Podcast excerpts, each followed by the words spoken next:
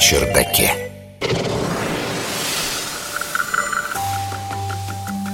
Умеет ли машина читать ваши мысли?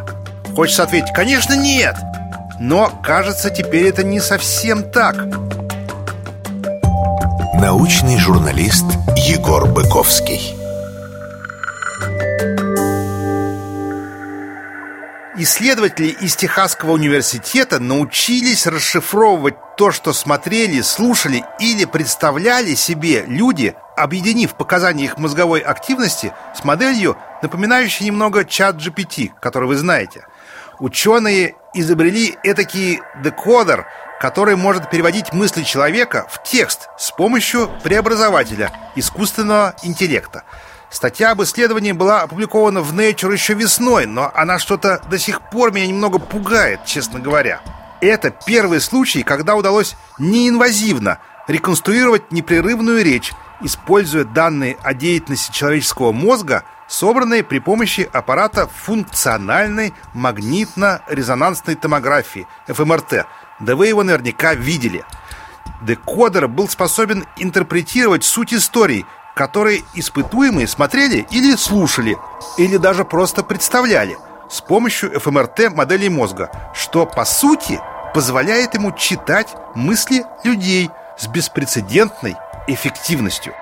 Технология все еще находится на ранней стадии, однако, надеются ученые, она позволит общаться с внешним миром людям с неврологическими заболеваниями. Сейчас-то такие расшифровки языка выполняются с помощью имплантированных устройств, требующих нейрохирургии и помещения электродов в мозг. Ну и там получаются скорее отдельные слова или предложения, а не непрерывная речь. Наука на чердаке. Итак, что же сделали ученые? Они взяли и обучили модель искусственного интеллекта, получившую название GPT-1, на комментариях с форума Reddit и автобиографических историях, чтобы связать семантические особенности записанных историй с нейронной активностью, зафиксированной ФМРТ. И так они узнали, какие слова и фразы ассоциируются с определенными паттернами мозга. После испытуемые прослушали новые истории, которые не входили в обучающий датасет. Одновременно их мозг сканировали при помощи ФМРТ. Декодер смог перевести аудиозаписи в текст, хотя его интерпретации не всегда совпадали с оригинальными записями. Это, конечно, крутая система. Вместо того, чтобы изучать низкоуровневую моторную деятельность, она действительно работает на уровне идеи, семантики и смысла. А что же там насчет мыслей участников во время просмотра немого кино или просто воображаемых историй в их головах? Нет проблем. В обоих случаях декодер смог расшифровать то, что участники видели в случае с фильмами, и о чем думали испытуемые, разыгрывая в своем воображении короткие истории.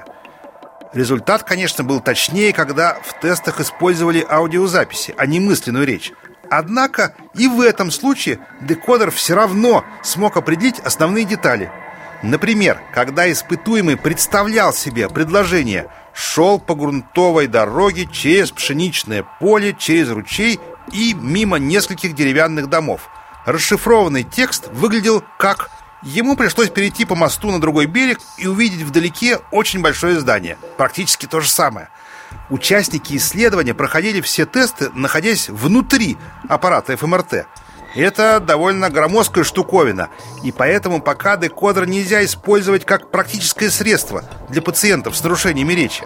Создатели декодера признают, что их изобретение можно найти и иные применения, например, для слежки работодателей или правительства. При этом они подчеркивают, что для его работы требуется сознательное сотрудничество людей, тех, кого подвергают сканированию. Если вам придется в скором времени проходить МРТ, помните, для чего еще они могут использоваться. Наука вас предупредила. Наука на чердаке.